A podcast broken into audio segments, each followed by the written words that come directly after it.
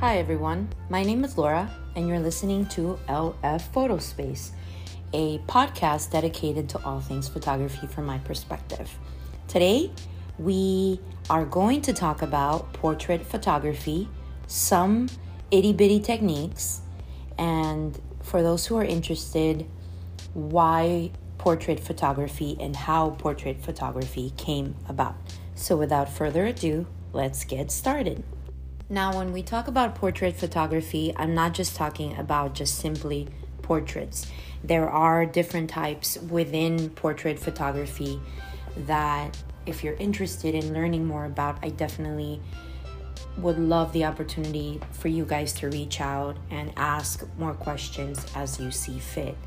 But there are at least 10 different types of portrait photography that you should definitely be aware of. And you have traditional portraits, which is where you have the subject sitting in and posing for you. You have lifestyle portraits, which mean that the individual or the subject is actually being photographed in a, in a specific environment, whether it be in their home or maybe the type of design home or they're looking at, at, at, you know they're looking a certain way they have a certain outfit on maybe they're fashion related whatever the case may be it's a different type of photography.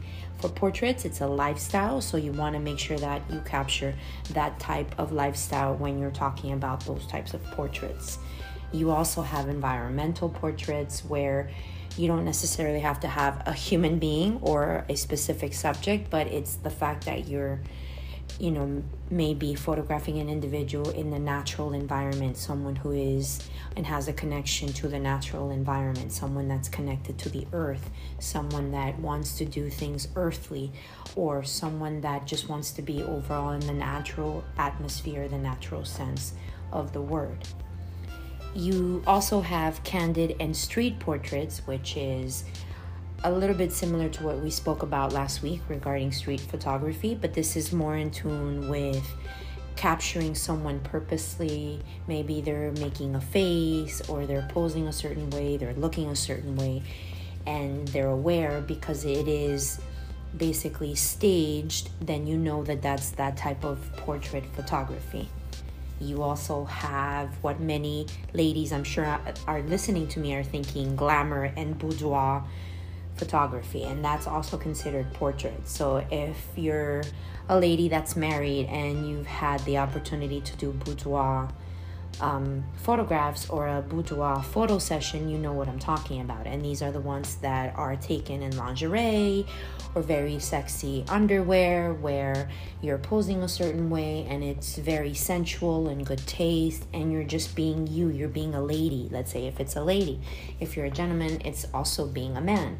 So that's the type of photography that I say when I talk about boudoir or glamour. And if we're also talking about glamour, we're talking about getting all dolled up, getting made up. Maybe you're taking pictures for your wedding day, or maybe you're doing pictures for your graduation and you want to look exceptionally well. You want to make sure that you're fully prepared, that you have your face on. And it's that type of glamour photography, or even if you've ever heard of glamour shots from back in the day, it's it's kind of the same thing where you're getting pretty, you're getting all, you know, gorge like, gorgeous of course, and then you're photographing. And the other type of portraits are fine art portraits, which technically depict someone posing for the camera but also doing it in an artistic atmosphere. Maybe an artist who's looking to acquire images for his or her website and what better way to capture that than by photographing the individual or individuals with their artwork, with their work, with what they find to be artistic and what defines them, maybe what describes them as individuals. You also have conceptual portraits, meaning that you're looking for a concept that the person is following, or maybe you're the person that's actually looking to conceptualize an individual, maybe set them up for a different um, you know, for anything that falls under your imagination, anything that comes creative, anything that's conceptualized, that's created, that's come about in order to present it. And you also have something that we photographers call surreal portraits, meaning that you have the ability at this point in time to incorporate surreal objects it it can be an individual and most of the time it is an individual but you're actually photographing the essence of the individual in a surreal aspect. So you almost want to make it seem like it's is the person there is the person not really there? And you can get deeper in thought in that but it's just something and and i'm giving you examples of the types of portraits that are actually out there and that people are using to create bodies of work and artists that are actually continuously working to accomplish and take these images. Okay. And for the overall aspect of portrait photography, it is considered to be the perception of capturing the personality of an individual or a group of individuals that is created by using effective lighting you have great backdrops and you allow these individuals or the individual to pose in a way that's reflective of who he or she may be. So you can have someone sitting in front of the camera, but perhaps the way that they're looking into the camera, perhaps the way that their body language is proposed in front of the camera, that's actually something that makes it portrait or portraiture. Okay. And when we also talk about portraits, portraits can be artistic or clinical. So, what does that mean, artistic and clinical? Well, frequently, um, portraits are commissioned for special occasions. Um, you know, when you go to a wedding and you see the photographer taking pictures of the bride or the bride and groom, that's actually for artistic purposes, you can say. And, you know, another example is school portraits or school events or even commercial purposes. These portraits are and have the ability to serve many purposes overall. And these can range from using, you know, for the use of your personal website or to display for a particular area. Maybe it's for your business, or maybe you just want to display it because you're working on a body of work. That is the purpose of a portrait photography. Okay, and again, I mentioned a few of those portrait um, types of photos, or maybe types of portrait photography.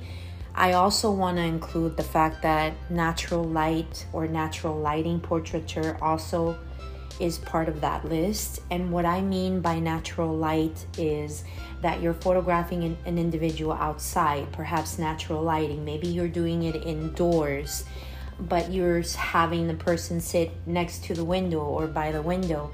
And the blinds are completely open, or maybe the window is open, and there's natural lighting hitting the individual, if it is an individual or an object, in the specific area that you'd love to photograph that is what natural light portraiture or portraits is about.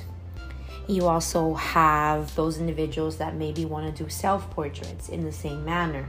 You propose yourself or you pose yourself, you prop yourself up, and you can photograph yourself. If you know how to use your digital camera and you're also learning to work with timers, you can practice on having a subject if you don't want to do yourself in front of your camera. You can set it up in the way that you're doing it in, on top of a table, or you have a chair and you're looking to photograph, let's say, a hat. You can get creative with this, but the point of the matter is is that you're trying and you're working towards the purpose of focusing on that particular image, that particular subject that you're photographing. And so, if you're working with natural light, you see how that light hits the subject or the object, and that's where you begin to develop your eye for natural lighting portraiture. Um, when we talk about the history, and I'm not gonna go on, I know that it, it, it can sound boring but if you read about it yourself as well, you'll realize and you'll see that there's a lot more to just sitting in front of a camera and taking or having your picture taken. But portrait photography became a sort of, um, let's say, um, it was it was a way to capture someone in a good mood, someone that was smiling, someone that was being genuinely, you know, good or someone that was being genuinely good natured. And so around the 19th century up until the early the earliest of the 20th century, many of these photographs didn't really depict people that were smiling or people, you know, that were depicting their cultural conventions and you know the culture of that period of that time frame between the 1900s and the tw- and the 20th century. So that's something to keep in mind. It wasn't always used the way that we see it today but it's it's evolved. And so slowly but surely it you know it, it, it was used in the purpose of depicting cultural values it was used um, depicting or it was used to depict uh, a different kind of cultural lifestyle for different individuals across the world so it wasn't just in the us where people were using it as a source of basically demonstrating the type of environment or maybe the social value that the individual had. Um, but at that point in time, you know, it was similar to what was being used initially when when photography was first developed, and we talked about this at the beginning of the podcasts, a few of them when we talked about the daguerreotype. And when we talk about the daguerreotype now as part of um, portrait photography, we know that it's basically relatively low in cost as it was to develop the daguerreotype photography or photographs. And in the middle of the 19th century, you basically reduced the sitting time of a subject because it was no longer needed to have that individual stand or sit for longer periods of time. And this is why portrait photography became or started to become more popular because when you were using the daguerreotype, you had a sense of, you know, hours. You had to sit in front of this camera for a few hours or, you know, minimal a couple of hours to potentially many, many different hours. And you had to wait until the picture captured who you were as an individual clearly, that the photographer was focusing on everything that he or she needed to photograph and so, because it became a simpler process going into the 20th century, people didn't really, you know, they didn't have to worry too much about sitting in. And it led to a general rise in the popularity of portrait photography. You know, amongst what we used to capture portraits by, which was painting. So it at this point in time, it became relatively relevant. It was a lot more popular. People wanted to have it done more so than being sitting in or, or, or being sit in for a painted image of yourself. And the style of the early work that involved portrait photography usually reflected the technical challenges that were associated with the long exposure times and the aesthetics that were used when we were painting portraits as opposed to taking someone's picture. Okay, and so there was a time where we called portrait photography the hidden mother photography. And this type of portrait featured young children with their mothers um, or perhaps a young mother being photographed, but you could actually see on the side of the image, or maybe on the left hand corner or the right hand corner, you can see, you know, how these mothers were actually taking the time to calm their kids if their kids were running around or keeping them in a in a calm manner so that they wouldn't be interfering as part of the portrait process. And subjects for the most part, were generally seated against the plain background. So let's say we're in the 19th or the 20th century, we're sitting someone in front of the camera, but behind the camera, you actually have basically something as simple as a bare wall. And you know, there was soft lighting that was being used, it was minimal and perhaps maybe you were photographing the individual under or over or maybe you had a window that was very far away from the subject, and that could also be reflected, you know, with mirrors if they were being used at the time because I know that they were. So it was a combination of the reflection of the individual, the lighting that was reflecting off the mirror in order to create that style of portraiture.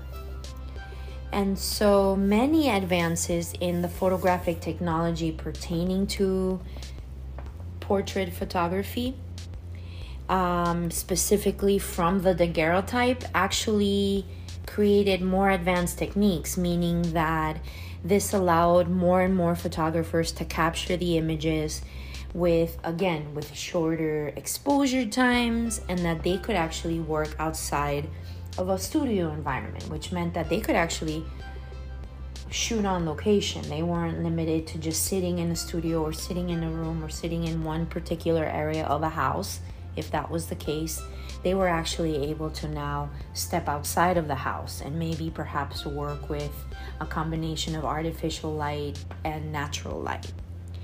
And so we continue. So when we talk about artificial lighting or we talk about styles of lighting, we can talk about window light portraiture, meaning that um, you can place your subject in front of a mirror, or perhaps I should say in front of a window, and you can allow the different tones of that natural light to hit perhaps the face of the individual or the body or any aspect of that subject in order to create this window light exposure and this window light picture. Um, for many time, windows have been a great source of light specifically for portraits, and they've been used for decades upon decades before artificial sources of light were even discovered. So, way before our time, photographers and those who were interested in photographing were actually working with natural lighting, and they just figured, well, you know, it gives me the same effect. And it was a way to venture out of having to focus so much on artificial lighting. And according to a gentleman by the name of Arthur Hammond, he was an amateur and a professional photographer, and he also mentioned that many photographers only needed two things to light a portrait. And I believe this to be true as well. You either needed a window and a reflector, or you needed just a window and perhaps a mirror that would create a reflection.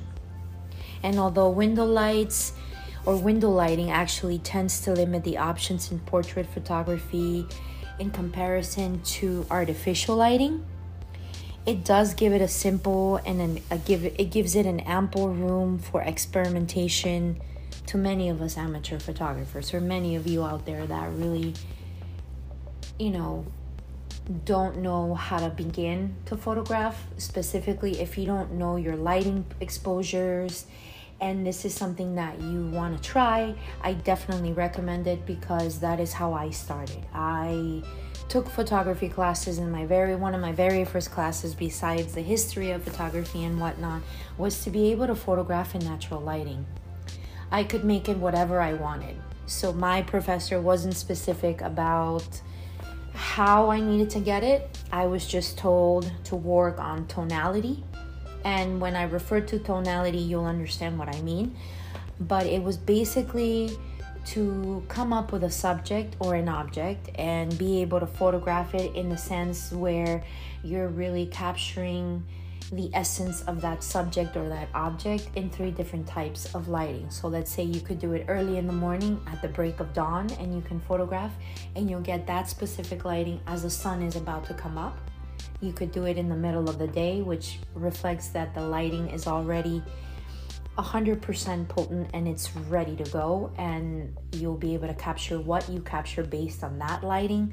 And also working on lighting that reflects right before sunset. And so you have those three types of levels, in my opinion. And therefore, you're able to do that with the type of lighting that you're you know that you're going to be working with And perhaps if you're using a reflector, a white reflector would be a great idea to work with or to start with. And you want to place this reflector into the darker side of the subject's face. So let's say you're photographing the individual in a dark room or in a dark corner, maybe a darker corner in your room or an office, wherever you may be. You're able to use this reflector and you can place it in the area that you see that might be a little bit darker than when it's up against natural lighting, if you're working with natural lighting. When we talk about that, it's gonna give you an even type of contrast. So you wanna make sure that you find that specific contrast where you're able to differentiate between the light, the natural lighting that reflects upon the subject, as well as the lighting and the effect that that reflector gives off that dark area of your subject. And it's not just about using a reflector and balancing or being able to balance out the difference in the lighting that comes in naturally as well as artificial lighting that's reflected on that darker part of your image, but it also requires that you understand your shutter speed. And so, shutter speeds can be used when you have a tripod because the effect of a shutter speed means that you have to have your camera 150% motionless. And that means that it has to stay in one place. You cannot move it. So, even if you're holding it with your hand, you have to be extremely careful of how you move because if you make one nudge one little movement that could be insignificant to anything else, it'll throw off that shutter speed. And when you want to capture this, you want to make sure that your shutter speed is slow because eventually it does become slower due to the fact that the lighting that you're using is natural. So basically, what that shutter speed is doing it is trying to focus and trying to find its way to the area that it balances between darkness and lightness. So just keep that in mind. And if you are looking to work with your shutter speed, I definitely recommend the use of a tripod. But overall, the lighting can be beautiful and it can capture a rich color of that natural light overall. And when we talk about timing, and like I just mentioned before, if you're looking to do that, if you want to start a project and you want to kind of test it for yourself, you know, when I just talked about the different types of lighting, whether it be early in the morning, in the middle of the day, or more toward the end of the afternoon, then the best time to do it would be to make sure that you have enough space in the area that you're going to use to photograph and perhaps go to your window and if you're focusing on doing window light, you know, pictures or window lighting photography or portrait photography, you can accomplish that. And I would say the earlier hours of the day and the later hours of the afternoon, specifically when the light is more intense on the window, that can give you a very different effect for both times. So make sure that you if you're looking to do that, that you test those out and that you're able to come across what effect you want to work on. So, as I was saying, some of the best times to photograph or to use portrait photography is during the late afternoon when the light is more intense on the window, and if you're using curtains, reflectors, and the intensity is reducing the shields that are used to give soft lighting, that is the best time to be able to do it. And therefore, you know, it's it's a good option, but if you're using mirrors and glasses, you want to make sure that you use these during high key lighting, meaning that when the the light is at its best angle, specifically if it's natural and it's bright, then that would be the best time to use it. And also keep in mind that at times, um, if you're using or you're working with colored glass or any glass of any type, that these objects can be used to give the portrait desired color um, effects. and it's a good way to start. But also keep in mind that if you are going to use a filter or a colored glass, that you use it effectively. And when we talk about effectiveness, you also want to talk about the composition of those shadows that I had mentioned to you before, as well as the soft lighting, because that will give your window light portraits a more distinct look and a different look from portraits made with artificial lighting. So keep that in mind. And while using window light, focus on the positioning of the camera and make sure that you're able to change the, the pose or the area where the camera is being used to give you those desired effects. So you can move your camera around. If you're using a tripod, it's easily done.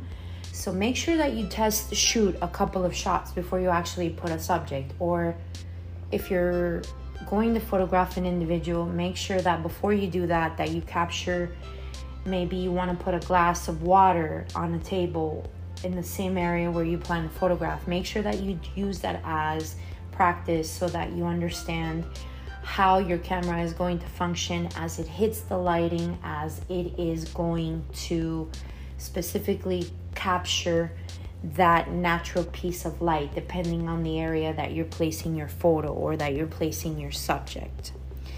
Um, you can try positioning the camera behind the subject so that you're able to reduce the silhouette of the individual while still being able to photograph the subject and try a combination of the shadow and the soft lighting.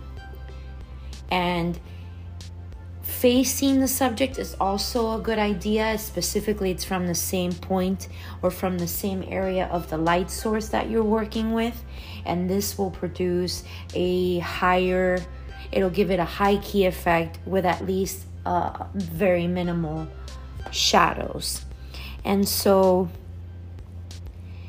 um, we can focus on mobile portraits. I've done them, I find them to be absolutely wonderful but again it's an issue and it comes down to it's not an issue i should say but it comes down to being able to work with the lighting that you have. Because remember you can incorporate lights you can incorporate um, lenses you can even incorporate filters to your phone camera or your mobile phone or your mobile device. But keep in mind that you are and you can try to do full body portraits specifically with the natural lighting and maybe even incorporating different subjects, different parts of different areas that you're willing to try. So that's something that you definitely can do. So all the uh, the items and all the things that I've just talked about, you can specifically relate those to your mobile device, whether it's an iPhone, whether it's an Android. You can try it, play around with the options that you have for your images I suggest not necessarily focusing or using an app to focus on how to work these. But if you're an app type of individual, I, you know, I can't stop you and I say by all means if you know how to use them, go ahead, but the purpose of this project or your project is to be able to understand it and do it yourself with the camera that you have without having to reach out to or depend solely on an app or a specific program. So keep that in mind as well. And some of the approaches to portraiture, I can say, is that there seem and there they've often been said, or it's been said, that there are about four to five approaches that you can take into account when you want to start photographing portraits or when you want to start photographing people and create portraits. You have to understand the environment or the environmental aspect of it.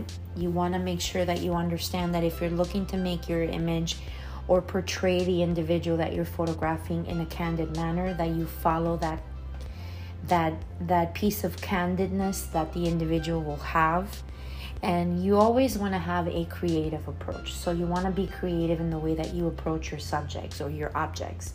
You want to make sure that you make it interesting for the individual that you're photographing, but also for the way that you're learning and that you're developing your photo skills and how you're mastering these. Now, there's another thing that, or there's another word that we use as an approach, and that is actually constructionism.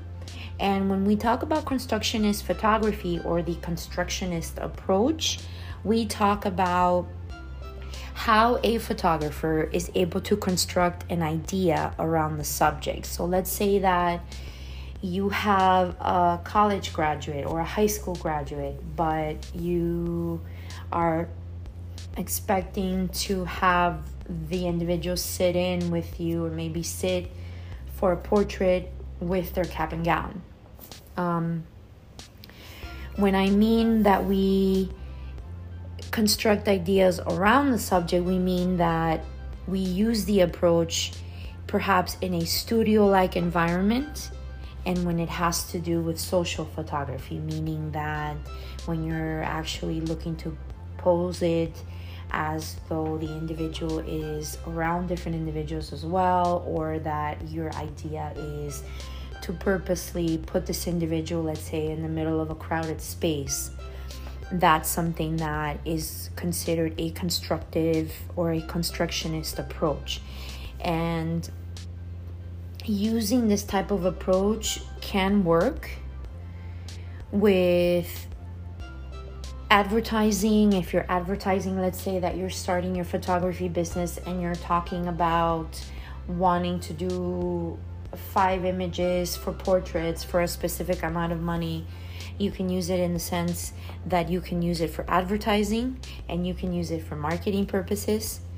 And so the environmental approach basically depicts the subject that you're photographing in their own environment they often are shown as though he or she are doing something that specifically relates to the subject. So, for example, um, you can have someone sit in a field of flowers and you're photographing them and you have to in a way try to incorporate the type of personality that the individual has and how you know it relates to the environment that they're in or that you've placed them in or in relation to the environment that they're in.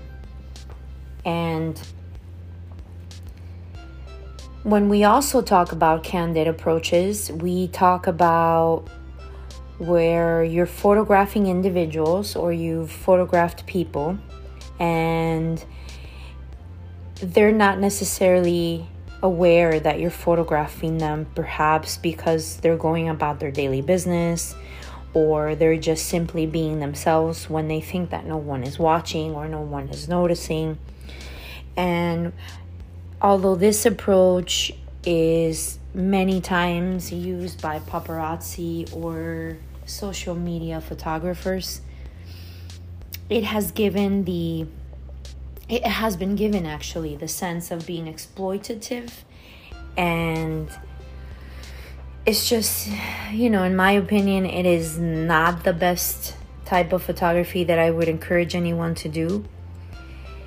But it's just a sense of knowing and understanding what that means what that candid approach means where you know some people really are not aware of their surroundings and you can pretend like the individual doesn't know that you're there, or maybe the person or the individual doesn't really know that you're there.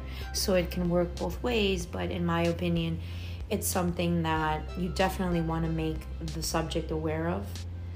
And if you choose to pretend, that might work out better for you because I've actually done a lot of pre posed positions or situations where it actually looks natural, but it really isn't because it was actually staged. But that depends on you as an individual and as you begin to develop a sense of a style of photography. And a perfect example is there's an image, and there's actually a few images of Parisians that were photographed by Robert Doisneau, which is another French photographer we'll talk about a little bit later on, and of course, one of my favorites, Henri Cartier Bresson, where they both demonstrate this particular approach. And in the same manner that environmental photography works, so does candid photography because it is important as it is a, a, a, piece of historical source of information about people. So you're basically doing those two and working to describe someone in their element. You're basically, it's almost like you're just kind of looking through the window, not peeking through the window per se, but you're it's almost like you're looking through the window. Anyone or specifically your audience is looking through the window and they can see this individual comfortable in their element doing what they do without even realizing that the camera lens is actually in front of them. And so the creative approach comes in between these where the manipulation of the image is used to change the final input. So just keep that in mind. So let's say that you start with doing the candid approach and you want to do the artistic approach about it or the environmental approach about it. You always want to make sure that the creative comes together and puts everything else together to determine that type of photo or the, determine that type of portrait photography. So keep that in mind, guys. And for lenses, I would say, you know, you guys determine that. You can definitely test out a few lenses if you want to work with an 18 millimeter uh, wide angle lens and try it. There's different options that you can try for that. We'll talk about lenses overall and keep that as a unique topic because it is a topic all on its own and you'll see how it relates to everything else that we do with photography. You know, you you can do your research regarding 18 millimeter lenses as well as 50 millimeter lenses. I have a few that I use, but they're all different, and depending on what you want to photograph, is how you'll be able to incorporate these to make you to make your images a little bit more enticing because of how you capture and what you're looking to capture and what you're looking to get out of your your subjects. But many lenses that are used by portrait photographers are classically considered fast. Um, you also have medium telephoto lenses. And even though many of these different types of lenses can be used, it also depends on your artistic purpose, which I just mentioned. It means that you can play around with the lens the lens that you have or the lenses that you have and you determine how you and how these become effective in the type of portrait photography that you will be doing. And you have a few classical length um, lenses so a couple of them are, like I mentioned before, you have 18 millimeter lenses, you have 50 millimeter lenses, you have a focal length of 150 milliliters or millimeters, and you can also have a fast aperture number that'll help you grasp more of that fast lens subject and what and how you're going to use it and you know, like I mentioned before, many of the typical lenses come between 80 to 135 millimeters. And usually, when we talk about the 30, the 135 film format, we talk about 150 to 400 millimeters on a larger format. So, historically, that was originally first saw as part of the techniques when pho- photography was and became as popular as it did. And something that we called the field of view comes from providing the lens providing a flattening perspective distortion, specifically when the subject that you're photographing is framed to include, you know, basically their head and their shoulders. So let's say that you're doing a square right now. If you're looking, if you're looking about or trying to discuss what that means, you want to put your your index finger and your thumb along the other side of your other finger and your thumb, your index finger. I'm sorry. And that's where you create a frame. And so that's where the perspective distortion comes in. When you're looking through the frame, when you're imagining a frame where you're capturing a person between, or you're capturing the image of a person between their head and their shoulders. Okay, and we will talk more about the types of lenses that you're able to use.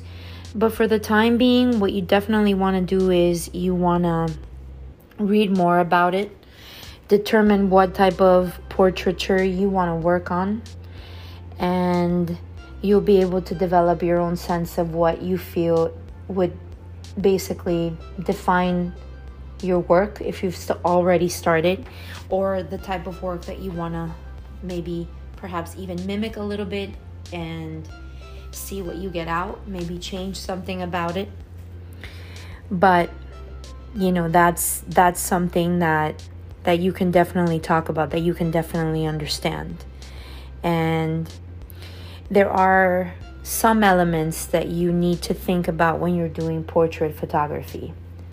And some of those include, you know, your lighting pattern, the type of pattern that you want to work with to be consistent in your body of work if you're working on a specific type of work, or portrait photography that you want to focus on based on natural lighting or artificial lighting. You want to learn more about your lighting ratios, those tend to come and go um, if you're anything like I've been, I usually determine my lighting ratios based on the type of exposure that I have while I'm using my camera. But there are little uh, light meters that you can buy. You can buy a refurbished light meter on eBay or anywhere you get your items or your your equipment from and start by developing a sense of what that ratio means to you, what that lighting ratio means as you're photographing indoors, as you're photographing outdoors, as you're photographing an individual, as you're photographing an object. So keep all that in mind as you continue to grow. You definitely want to focus on your quality of light, which we discussed. If you're choosing to work with natural lighting, you have to make sure that you know the difference in the type of photos that are gonna come out, whether it's the yellowy, the bright lights or the LED lights, or maybe you want a soft white light where you're looking to capture different parts or maybe even different tones of the human body if you're photographing someone or you're photographing someone's face. Keep that in mind. Again, I focus on lens selection because that is important, but you, as photographers, as amateurs, and as hobby doers, you will definitely figure that out I always say test, test, test because there's nothing better than practicing until you get it right. And when you do get it right, you'll be able to perfect on what you've already started getting right. So don't don't forget about that. Another important uh, element of portrait photography is your background definitely. Besides the lighting and the object and the subject that you're focusing on you always want to make sure that you are able to stand out because of your background because of what you're using. So get creative. This doesn't mean that you have to sit someone in the back or in front of a white wall. You can but maybe you want to incorporate the white wall because your ultimate focus is to focus on the color of the outfit that the individual is wearing or the color of the object that you're photographing, whether it be a green, whether it be a yellow, whether it be multicolored. It all depends on your background. So make sure that you are effective in choosing the correct and the proper backdrop or background. Another characteristic or crucial element is your exposure and your metering. And this is something we just talked about my best recommendation is to initially work on your exposure. If you're working with natural lighting, I would say look at your apertures and study them properly because remember, the smaller the aperture number, the less light that will hit that reflective mirror in your camera and the different type of tone and exposure that that will give your subject And again, the wider the number, the bigger the number, the more lighting that will hit your reflector, and that's going to give you that exposure for that individual in that environment. And what else? That background. So remember that as well. And when we also talk about metering, make sure that you meter the light. You don't necessarily have to meter artificial lighting. You can. That is the purpose of a light meter.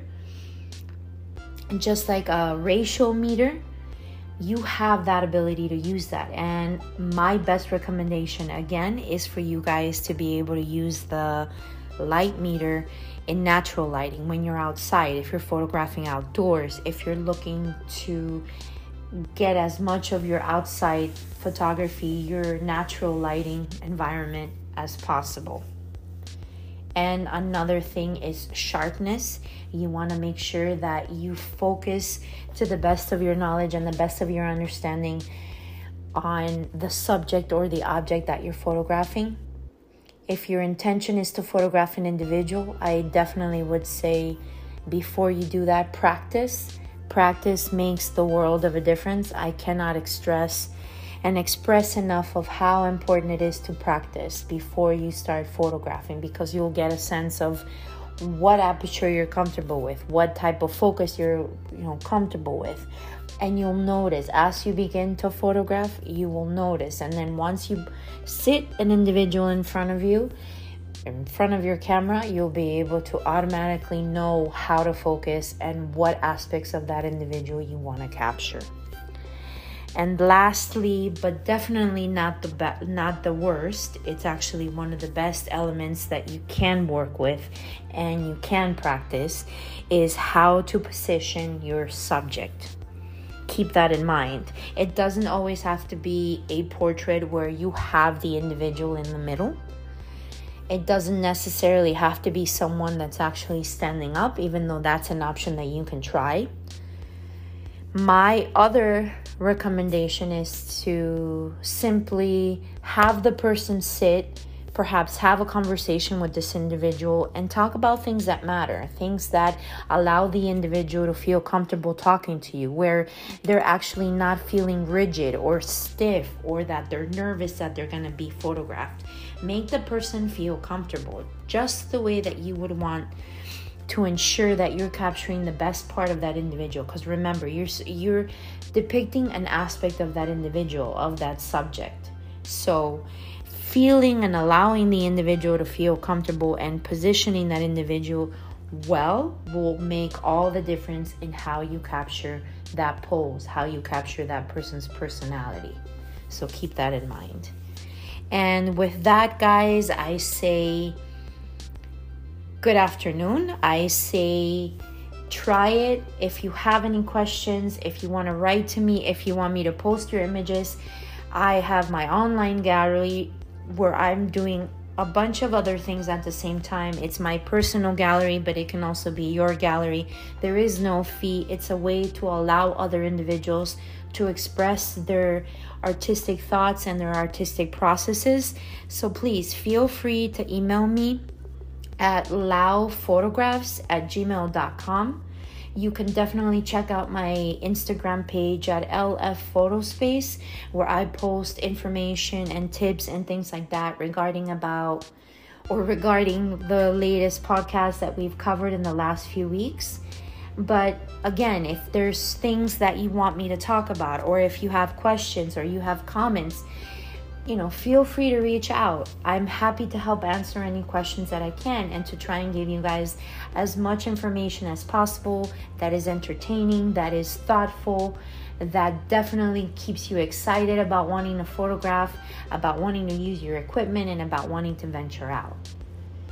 Okay, and so with that, we end, but I wish everyone a great weekend and we'll be here same time, same place next Sunday. Bye, guys.